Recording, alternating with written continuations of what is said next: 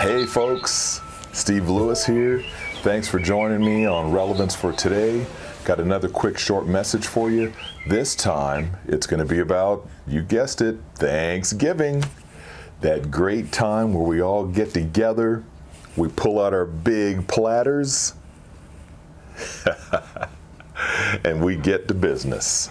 Turkey, ham, mashed potatoes, green bean casserole, kind of like the lady said, green beans, potatoes, tomatoes. You know that video everybody plays a lot. Stuffing, bread, oh my gosh, rolls, you name it, pumpkin pie, sweet potato pie, right, Ryan Babin? All that good stuff. We get together, we eat probably, let's be honest, two, three servings maybe, enough for three people. We eat, we eat, we eat, we eat, and then we eat and eat and eat and eat. And then we just about fall asleep because of all the melatonin in the turkey, right, folks? Get that ham, Oh man, take the big thing of gravy and just pour the gravy on everything. And then once we're done pouring the gravy on everything, pour more gravy on everything. Cranberry sauce. Oh, but wait, leave some room for that pie. My favorite thing I like to make is the peach pear. It's a little recipe I made up. Um, you need to try it sometime. I just go with Pillsbury crust because I used to make homemade crust, and like I tell the guys, one cup of shortening's not cutting it, putting all that shortening in there because I end up eating all the pie by myself in three days, and bam, there you have it. Not good. So I throw in peaches and pears, sugar, a little flour to get that all nice and juicied up, really good and gravied up. Oh, bake that thing. The guys will tell you, vanilla ice cream, bam, good eating. So, anyway, the bottom line is we get together, we break bread, we thank God for the blessings, we eat. One thing we always remember is to say thank you.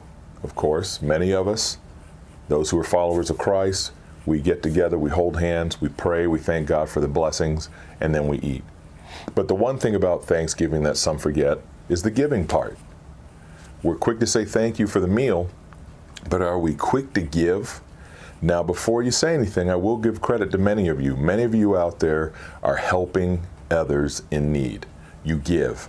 You give of your time, you give of your finances, you give up your cooking skills, you give of food to help those in need during Thanksgiving Day all over across the United States, Canada as well, when they celebrate theirs in October, many people get together in soup kitchens, they get together in homeless shelters, they make hot meals, they feed people on the street. Some churches and different organizations, they go out in vans with hot meals to deliver them, to feed people on the street, like I said, blankets as well as food and just get out there and be a blessing. And to those of you, I say kudos. That's awesome what you're doing. Keep up the good work. No matter what, remember, don't get faint. Don't grow weary in doing good. God sees what you're doing.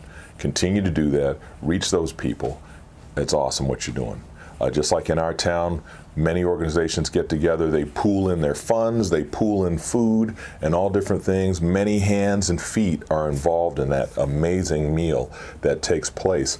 And it feeds shut ins, it feeds the elderly, it feeds folks who just don't have anyone to sit down and have a hot meal with. So they get together and they're able to be a blessing and they're able to be blessed at the same time. That's amazing. But I also want to do a switch on things real quick and say, you know, Thanksgiving's great, but what do we do it? Once a year. Some people, that's the only time they're thankful. You know somebody, might be a coworker, could be a friend. Uh, like Jentezen Franklin said, they're like they've been baptized in salt and vinegar. They've they're sour. If that's you, I apologize, but you get what I'm saying. There's some sour folks out there, but at Thanksgiving, they're oh, thank you for everything, and then as soon as the next day hits, which we all know is Black Friday, we're throwing elbows. Get out of my way. I'm buying this toy. I'm buying this for my child. I'm doing this. I'm doing that. Thanksgiving goes out the window, and it's time to get what I got coming to me. Period. That's my TV. Get away from that. That's mine. You know how it goes. One day we're thankful, we're blessing, we're taking naps after we eat. The next day or the next evening, it's all hell breaking loose. You better watch out because I'm getting what's mine. So I want to also put a switch on that and say, hey, we've got Thanksgiving once a year. November hits the fourth Thursday of the month of the month, Thanksgiving. But what about if we start doing thankful living? That's right. Think about it. Thankful living.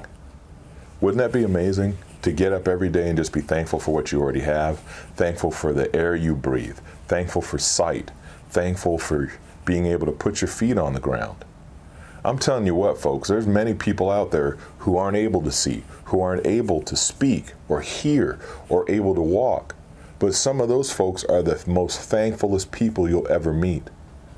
You could go into third world countries. Our church sponsors, um, we've been involved in the ministry. Thank God for our pastors, Pastors Mark and Claudette, being involved in Haiti for well over 13, 14, well, actually, I think it's 17 or 18 years.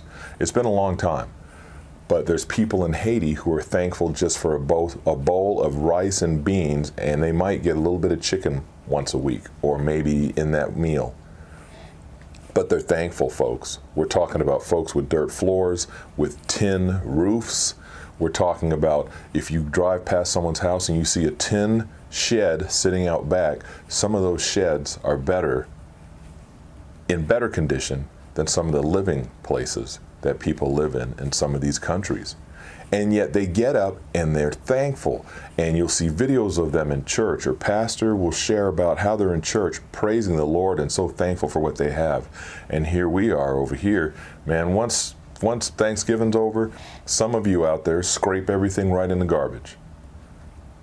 You know, I know we're spoiled. We've got to remember to be careful. And my dad always said when we prayed, he would say, and bless those who don't have, that they will have one day.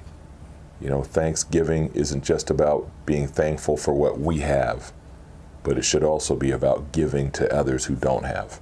So keep that in mind. That's what I wanted to share today. I want you folks to be blessed. Don't overeat. Remember, if you open your mouth and you can see food at the back of it, packed up, it's time to quit. Go lay down and take a nap be safe out there when it comes to Black Friday. You guys get out here and do shopping. Be careful out there. Be safe. Look out for one another. Be thankful. And I'm serious about trying out this idea. And maybe you might Google it and someone else has already said it, but I'm saying it today. Steve Lewis is saying it today on Relevance for Today. Let's try not just Thanksgiving, but let's try thankful living. Live each day to the fullest. Be thankful no matter where you are, no matter what you have. Be thankful for what you have. God bless you all. Love you. Take care of yourselves. Have a good one. Stay safe. Thanks for watching. God bless. Peace.